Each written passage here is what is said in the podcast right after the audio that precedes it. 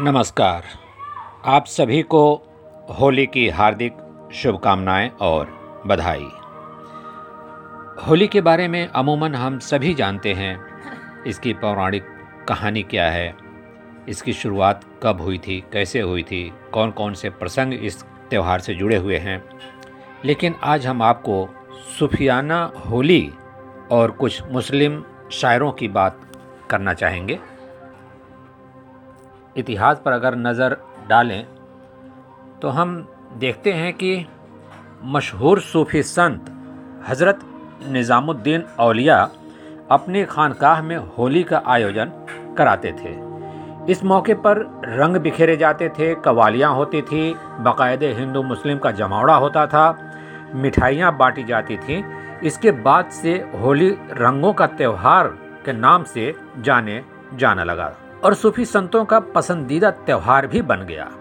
आज भी रंगों का ये त्यौहार सूफी कल्चर का एक हिस्सा है, जिसकी झलक सूफियों की दरगाहों में आमतौर पर हम देख सकते हैं।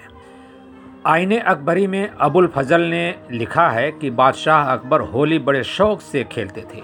महल के बाहर अपने रियाया से घुल मिल जाते।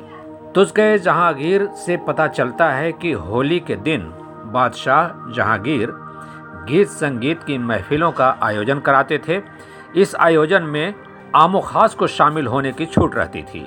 मुगल काल में होली को ईद गुलाबी और आबे पाशी का नाम दिया गया था। मुगलिया सल्तनत के आखिरी ताजदार बहादुर शाह ज़फ़र का भी ये मानना था कि होली हर मज़हब का त्यौहार है।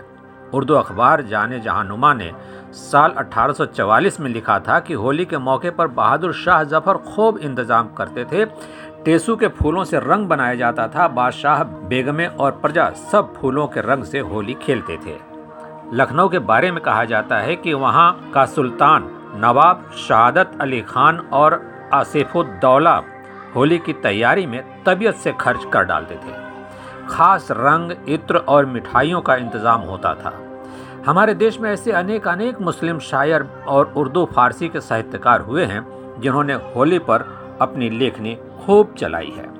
नज़ीर अकबराबादी की ये पंक्तियाँ कि जब फागुन रंग झमकते हो, तब देख बहारें होली की, परियों के रंग दमकते हो, तब देख बहारें होली की। नज़ीर बनारसी ने लिखा है कि कहीं पड़े न मोहब्बत की मार होली में, अदा से प्रेम करो, दिल से प्यार होली में।